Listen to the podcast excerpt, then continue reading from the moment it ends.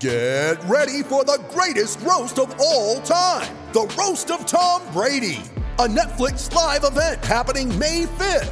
Hosted by Kevin Hart, the seven time world champion gets his cleats held to the fire by famous friends and frenemies on an unforgettable night where everything is fair game. Tune in on May 5th at 5 p.m. Pacific time for the Roast of Tom Brady, live only on Netflix. It's a great football team with a lot of moral fiber and a lot of character, and they showed it. Shout, a Buffalo football podcast, hosted by Matt Parrino and Ryan Talbot. No place else you'd rather be than right here, right now. When it's too tough for them, it's just right. Presented by Syracuse.com and NYUp.com. The Bills make me wanna.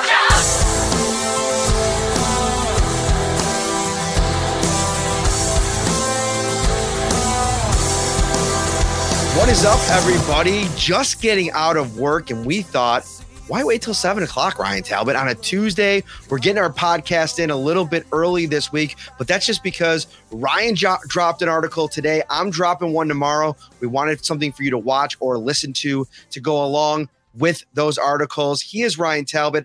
I am Matt Parrino. This is the Shout Buffalo Bills football podcast brought to you by Value Home Centers.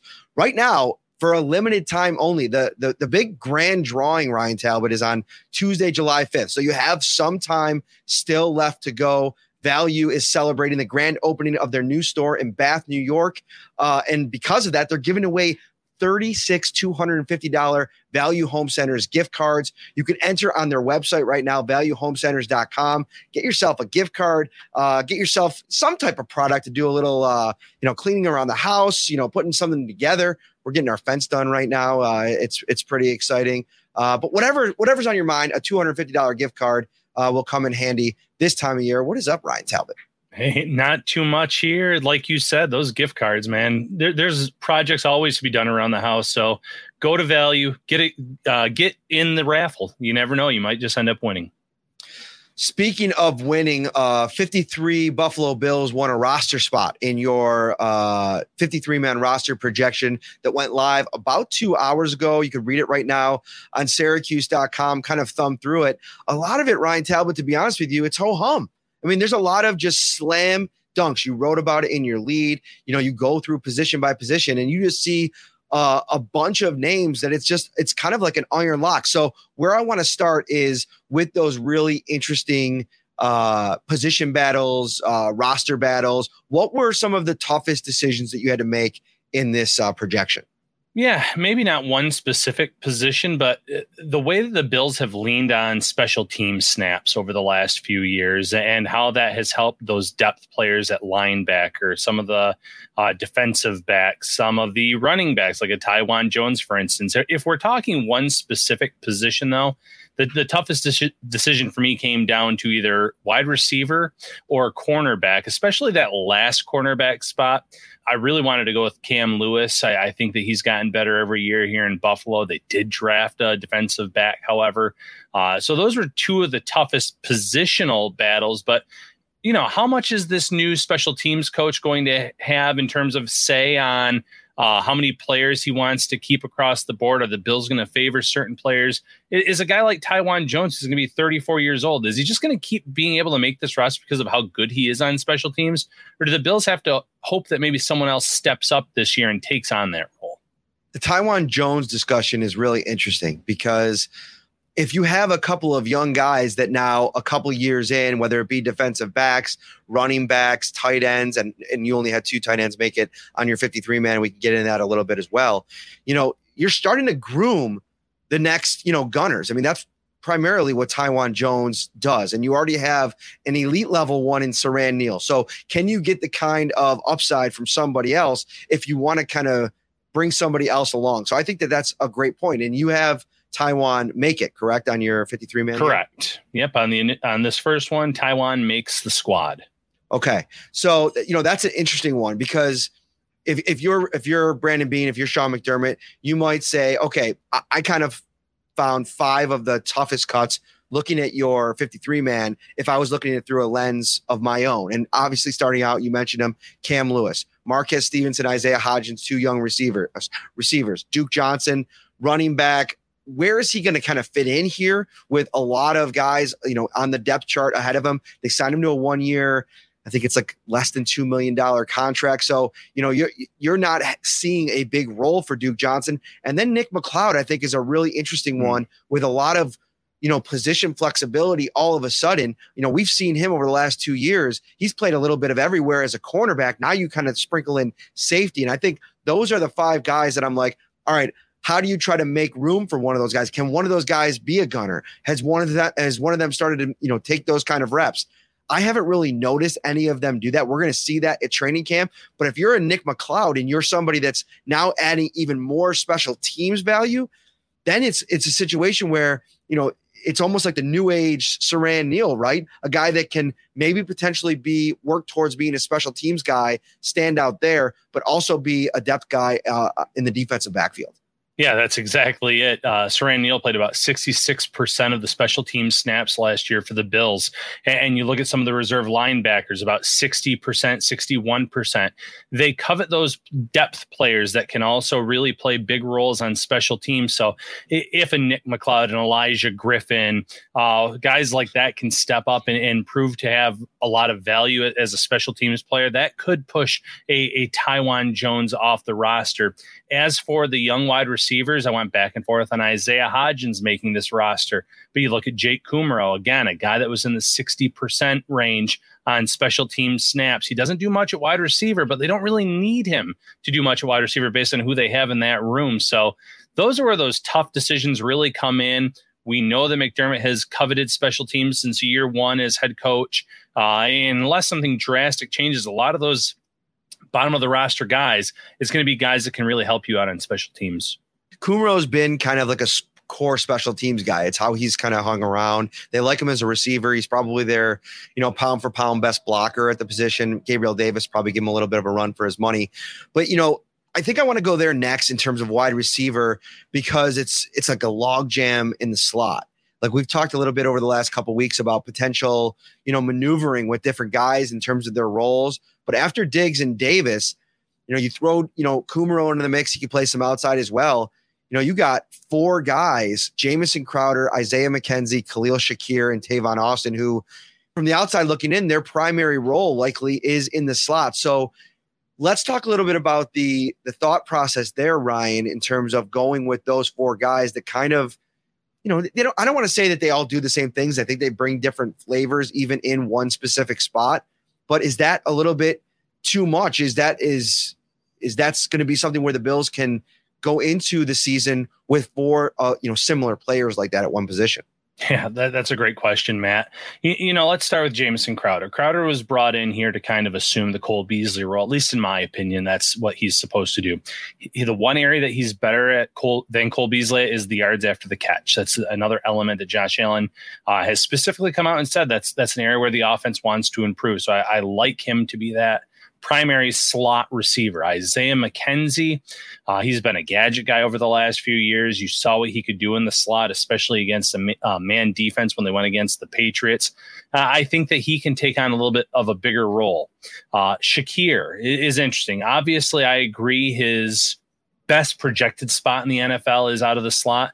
But I do remember Brandon Beane saying, you know, we're, we're going to play, we're going to try him on the outside, we're going to try him on the inside, we're going to find uh, where he best fits. So he might be someone that has to play a little bit out of place as a rookie, maybe play a little bit more on the outside uh, if he wants to get onto the field. And then Tavon Austin, you know, I have him on this initial projection more so again it, goes back to special teams i think that he can help them out as a punt returner i think that on offense however they covet speed and if stevenson marquez stevenson that is uh, struggles to catch the ball, you're you're better off going with a veteran like Tavon Austin who can stretch the field a little bit, maybe clear some things out across the middle for a Jamison Crowder or underneath for one of your outside guys. Uh, I think there's a lot of value there in that, even if he doesn't put up a big stat line in 2022.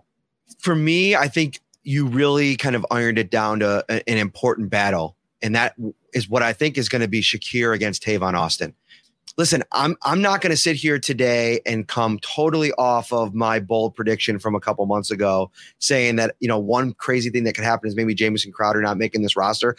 There's no guarantee that he's on the final 53. I think he's going to have to earn it. I think he's done a lot of that already in the in, just in minicamp. He's showed up. He's kind of been that that that veteran. He's made some plays. You know, he's making his mark in the room with the way that he works. So, uh, you know, I, I do think that there's a, a definite path for you know, especially with what he brings.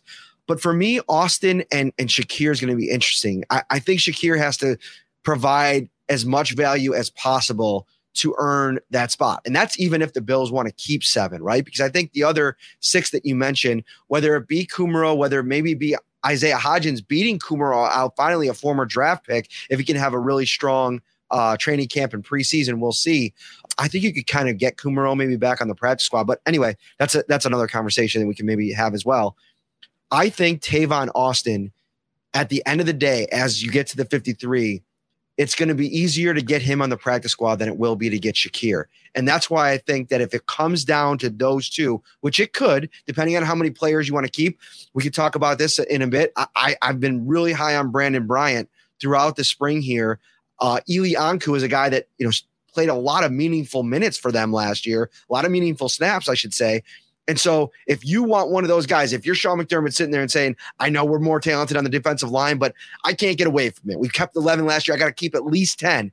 You're going to have to shave in other places. You got the Bills only keeping two tight ends.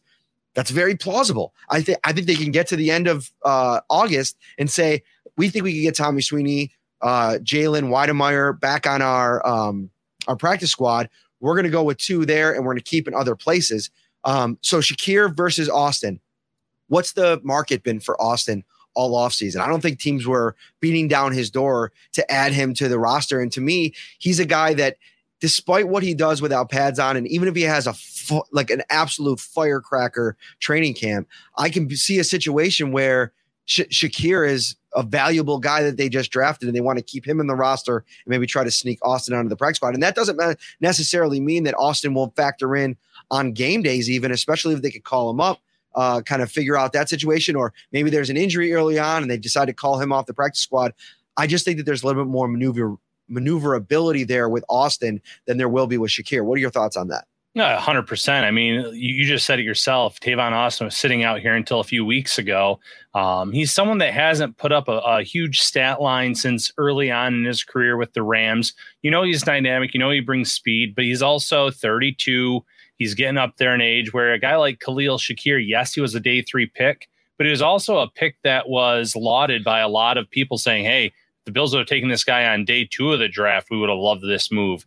Uh, there's a lot of reasons to be positive about his upside, and he's not someone you're going to be able to sneak onto the practice squad. It's why last year the Bills had to have a guy like Tommy Doyle on their initial 53 man roster. There are certain players, especially rookies, that there's no way they're going to clear the waivers. They're going to get claimed by another team. You're going to lose out on a, someone that you just drafted. So when it comes down to that discussion, if that specifically takes place, 100% Tavon Austin goes to the practice squad. You can elevate him. You can see what he can do early on the season as a returner. Um, and, then obviously, you know, unfortunately, part of the game is injuries occur, and all it takes is one injury for him then to get signed to the 53 man roster in some capacity. So 100% in agreement with you on that one, Matt. Richard Greenwood on YouTube says that Jamison Crowder is a lock to make a ro- the roster, and Isaiah McKenzie is in trouble. I will go out on a limb here, Ryan Talbot. I will go out here on a crazy limb. Maybe that maybe that's a crazy limb. There is absolutely zero chance that Isaiah McKenzie isn't on the Bills 53 man roster. Zero percent chance that Isaiah McKenzie doesn't make the 53 man roster. So I tweeted something out a couple of days ago we talked to Isaiah McKenzie. I'd missed the availability because I was doing a side interview off to the side, and I went back and I, I read or I, I transcribed the interview later on. And I just listened to him talking about the experience of going to LA and performing on uh, America's Got Talent, and then coming back and obviously going to camp. And then when it was going to air, watching it with his teammates. And, you know, there's so many levels to what Isaiah McKenzie brings to the Bills that you can't really just explain away in the football stuff. I mean, what he means in the locker room.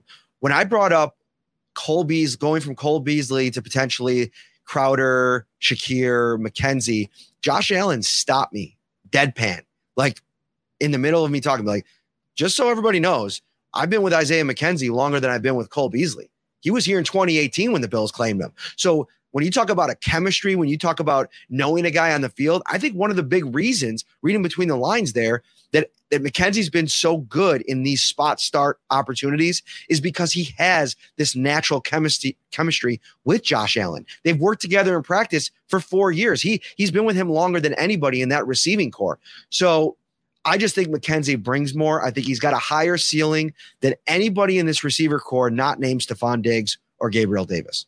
I like that, man. Listen, you, mentioned it. Isaiah McKenzie's been here a long time. He knows the system really well. That's important because uh, with, with, Ken Dorsey being the offensive coordinator, yes, there's going to be some changes, but a lot of the things are going to stay the same, and that also benefits Isaiah McKenzie. Uh, I'm not willing to say he's 100% locked, but I think his odds of making this roster are very, very strong.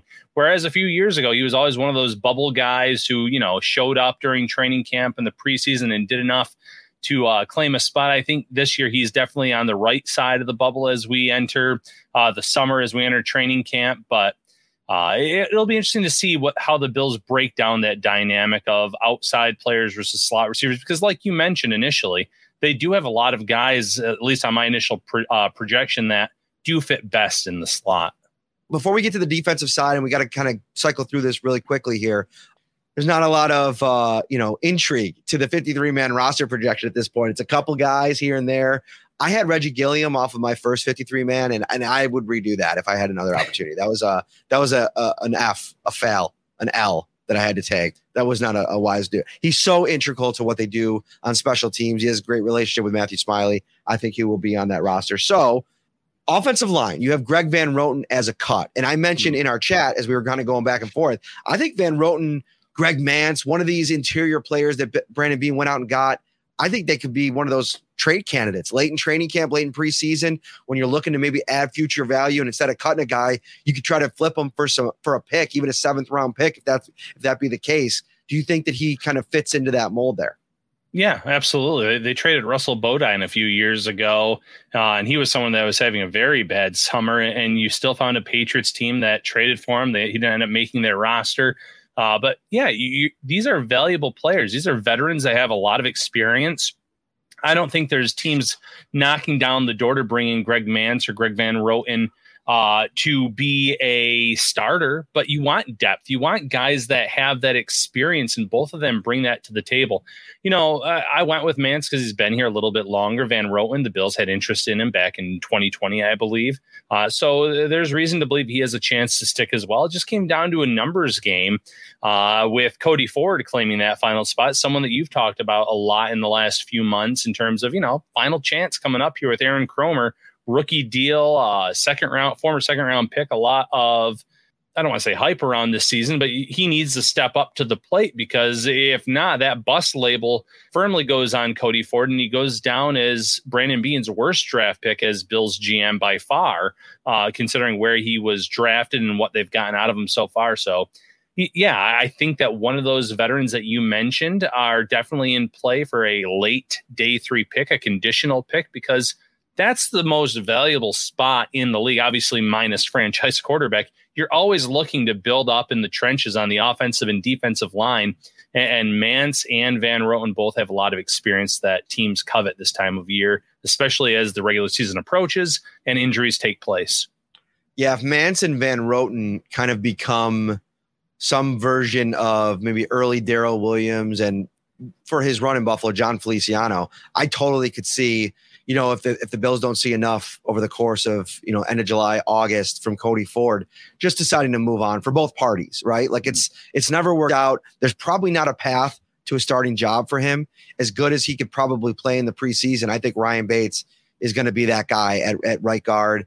And I only say that because uh, Rodger Saffold has played left guard uh, for the majority of his uh, last few years. So, yeah, I think that'll be interesting. Let's go to the flip to the defensive side for a second. Again, not a lot of crazy calls. You have Baylon Spector uh, as making the roster. You can kind of get into that a little bit. Eli Ankou and Brandon Bryant, they are both cuts. Uh, obviously, priority practice squad guys. And then Cam Lewis.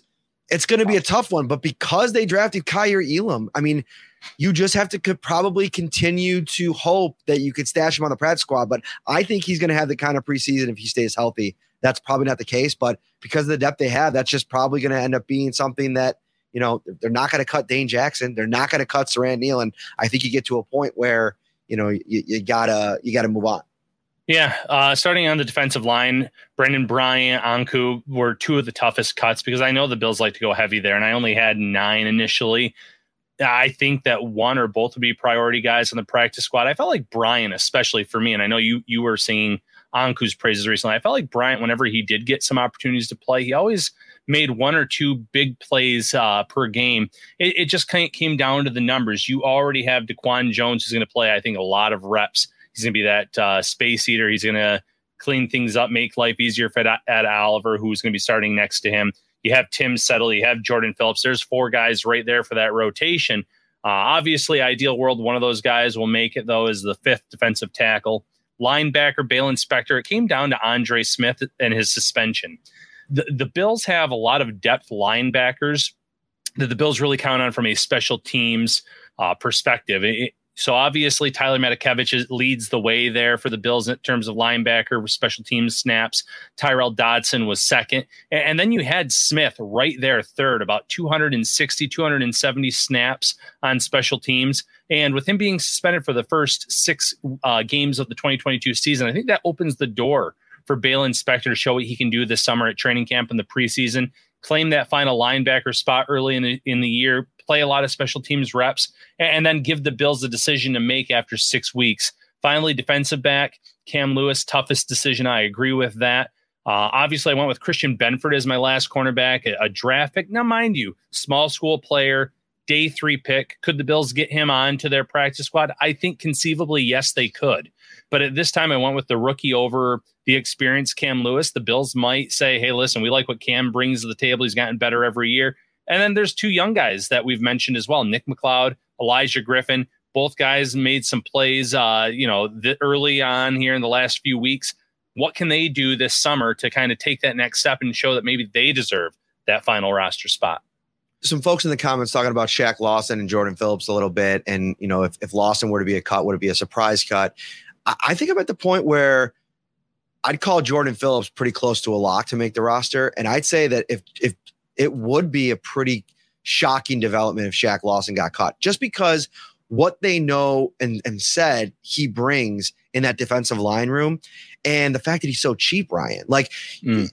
Von having Von Miller here is great, right? But there's three young defensive ends that this this this regime has to continue to develop. Shaq Lawson played two seasons, two, three seasons. What was it? 17, 18, 19. So three seasons with this regime under Sean McDermott and Leslie Frazier. He knows it because of what Shaq brings, because of the fact that, you know, in practice, Micah Hyde talked about it last year. When we were talking about Shaq, the Bills bringing Shaq back, one of the things that I thought could be so impactful was what he brings in practice. High energy guy in the locker room, you know, getting young guys up every single day when it's kind of tough, you know, when you get into November and December they're going to really covet that. They're going to really like that. And I think with that nine number, I think it was Damo that made a good point. He said, didn't they keep 10 last year? They kept 11 defensive linemen last year, Ryan. So I think they're going to be able to, to, to bring all nine of those guys to the final roster.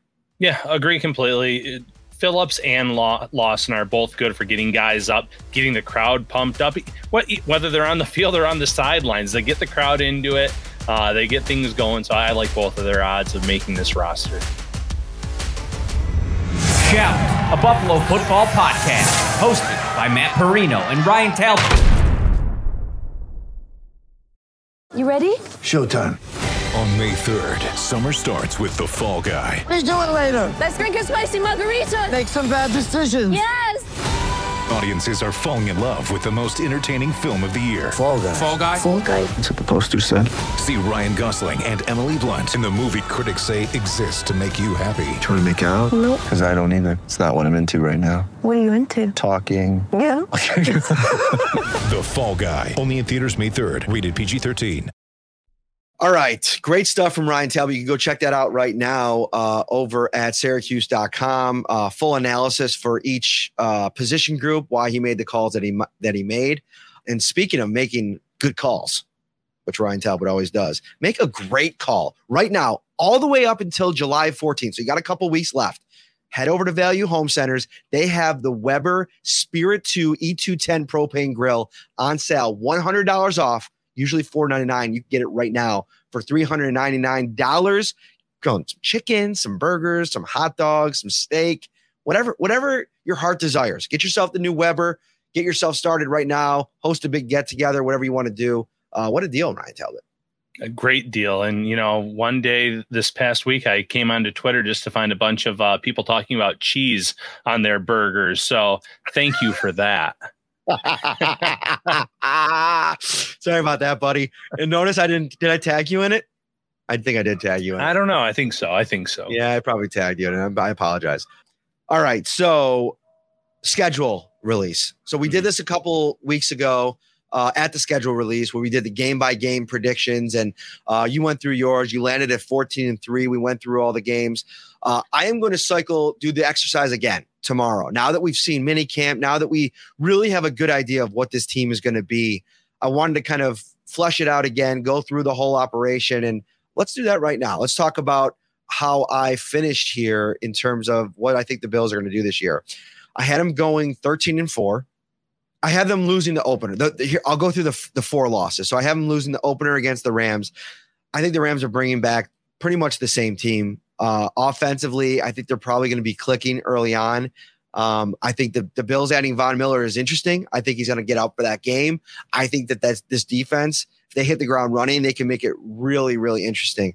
I'm wondering if Ken Dorsey's going to need a few weeks to kind of get things churning a little bit, right? And I think they come back in week two against the Titans with a really optimal matchup, an offense that I don't think is really built to attack, score a lot of points, especially on the road in prime time. Ryan Tannehill is going to be looking around for guys to throw the football to. I mean, Treylon Burks is cool.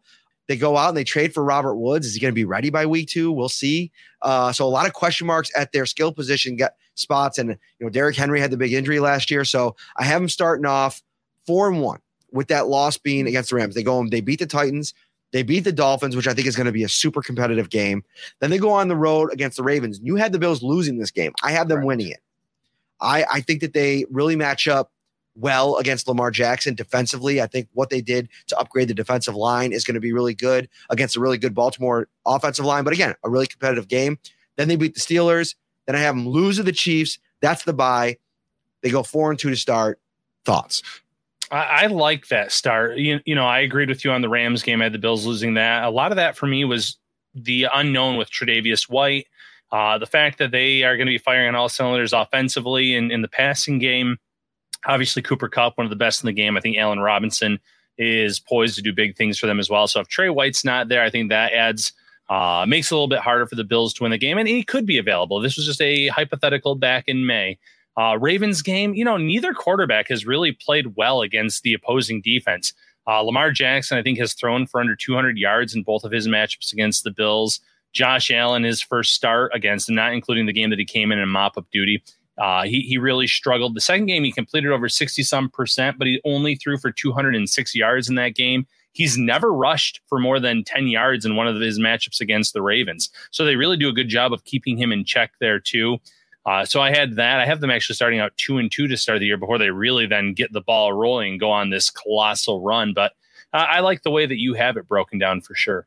Elliot Eisler, uh, one of our uh, favorite uh, viewers, listeners, uh, whatever you want to say, um, you know, had a, a, great comment here and talking about what Sean McDermott said last week about the the offense being light years ahead of where it was at this time last year. And I think big part of that is because of the the people that are involved, right? Like, of course, it's a new offensive coordinator, but it's Josh Allen, who's going into his fifth year, coming off of some of the best football that any quarterback's ever played in the postseason. Another year of familiarity with Stefon Diggs, Gabriel Davis, the majority of that backfield, Dawson Knox. So I think just from a personnel perspective, you know, I think that's kind of more of what I took away from that than maybe Dorsey versus Daboll. Uh, but I think it's just about where this offense is in you know the trajectory with with most of its core pieces intact. Uh, it's going to be a learning curve for Ken Dorsey. You know, even if they start fast, even if it goes well. I mean, this is a former quarterback. He's he. There's a really good chance that the, the Bills' offense doesn't miss a beat. But I think that there are going to be scenario situations as we saw with Brian Daboll, who was an offensive coordinator two times in the NFL before he got his his opportunity with the Bills. I think there's some things you just have to go through in that job. Yeah, agreed completely. And listen, in terms of being light years ahead, like you said, man, it has to do with this roster.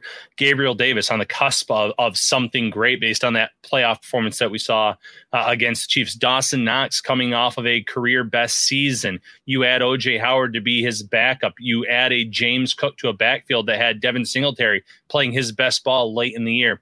So a, a lot of the returning faces, the players getting better and better year after year. Uh, like you said, not necessarily a Brian Daboll versus Ken Dorsey type of comment. Just simply put, the continuity here in this locker room uh, on offense is going to really help the team probably get the things rolling on uh, pretty early here, even if Dorsey has some struggles in game or early on in the year. Also, like with a guy like Ken Dorsey coming in, somebody that's been a part of the, pro- first of all, he's been a part of part of the program for three yes. years going into this year. So it's not like you're bringing in somebody new where it's it's completely new. And if you're Sean McDermott, you're probably more heavily involved with Ken Dorsey's operation than you were with Brian Daboll. I mean, I, I would say Brian Daboll probably ran that thing, you know, pretty much himself, right? Like that's that was part of the appeal. He he ran the offense. Sean McDermott would infuse his, you know, personality and I think the overall like what the team wanted to be on that. But I think Dorsey and McDermott, I mean, they have a relationship going back to Carolina. I mean, they they were on the same coaching staff there as assistants.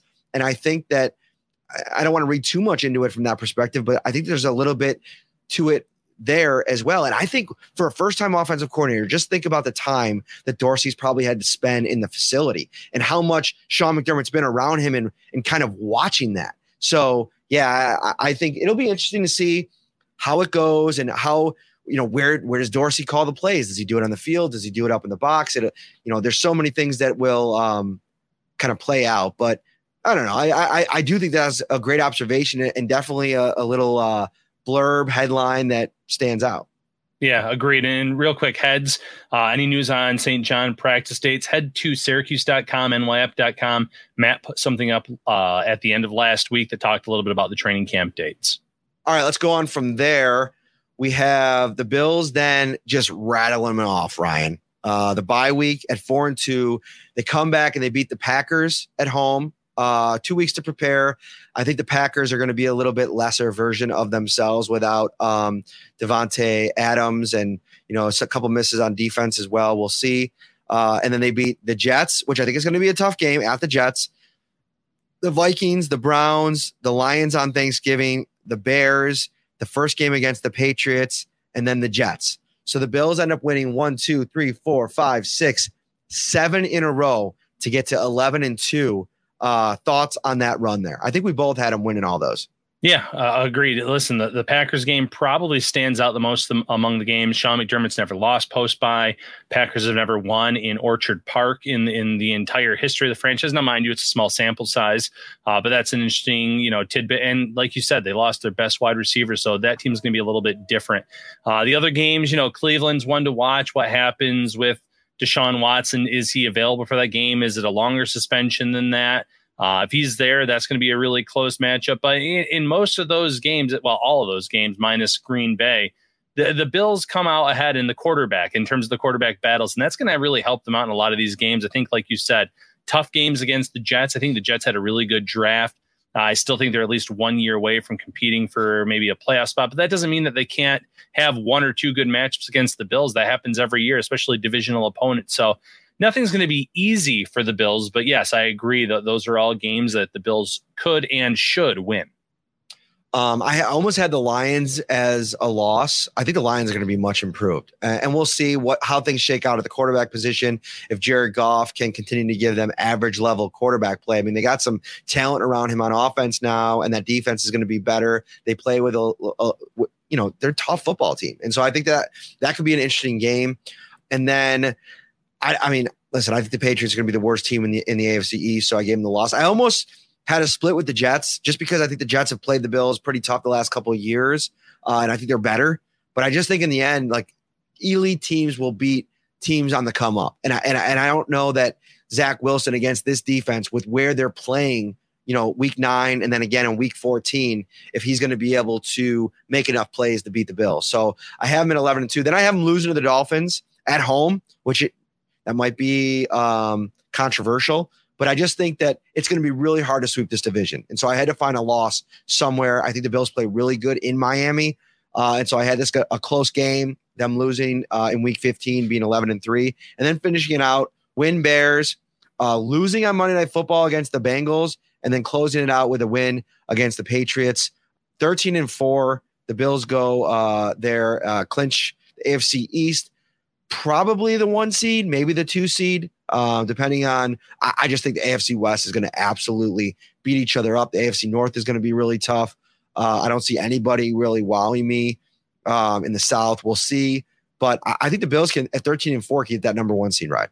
Yeah, agreed. 13 4 or 14 and 3, where I had them. I, I, think those are both realistic records for this team. Uh, you nailed it with those two divisions. Some really good teams. Even the, the worst teams in those divisions are going to be competitive, especially in division against teams that they're very familiar with. So uh, I think it can happen. I that their last loss going to the Patriots because the Bills already had the number one seed wrapped up for that final game.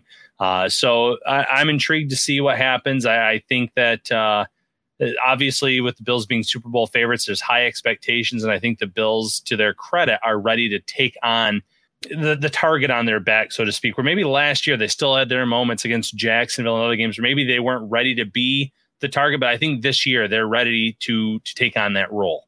Joe DiBiase, Sneaky Joe from uh, WGR 550, put out a tweet uh, shortly before we went on, and we got to get him on. He's one of the only local guys we haven't had on, and we've yeah. been working on something, and we'll get him on over hopefully over the next couple weeks uh, if we can work it out. But he said um, he tweeted out the odds of Super Bowl uh, matchups, and the Bills actually have the three best odds in terms of matchups. The Bills versus the Bucks is number one at plus 1600. Then Bills versus Rams is plus 2200.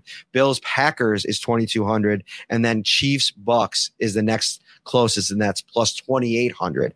What do you think about that, Ryan? That the Bills, not only are they the Super Bowl favorites right now, but the three top matchups include the Bills against three different opponents. Yeah, I, I'm not surprised by that. Now, it comes down to who the Chiefs lost, and they lost Tyreek Hill. And I, I think a lot of the betting odds people they want to wait and see what this Chiefs offense looks like without him. Yeah, they added some wide receivers to that room, but none of them can do what Hill did. So I think there's there's some intrigue there.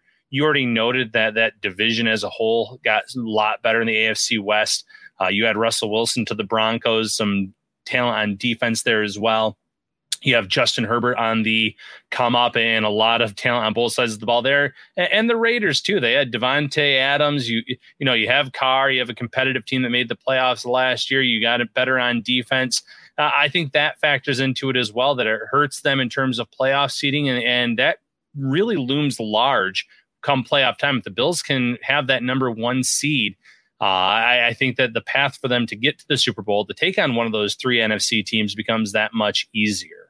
I said I, I tweeted it out that uh, it would be fitting if it was Bills versus Bucks and and Tom Brady's last game ever in his career was a Super Bowl loss to the Bills. Could you imagine that storybook ending for Buffalo sports fans? And what's funny too is with the match that just happened and all the trash talk back and forth, I said they'd probably walk it all back in you know the two weeks lead up. But man, there would be a there'd be a lot of media around all the stuff that those two guys talked. And I know it was for charity and I know it was kind of tongue in cheek, but uh, some of the things that Tom Brady said about Josh Allen, if he goes on to have an MVP caliber season, uh, does Tom Brady think that Josh Allen can beat him in the big game? I mean, that is going to be prime time, big time stuff. Yeah, go back to the quote that you said before the match. Like you said, you know, he hasn't had a lot of success against me in his career.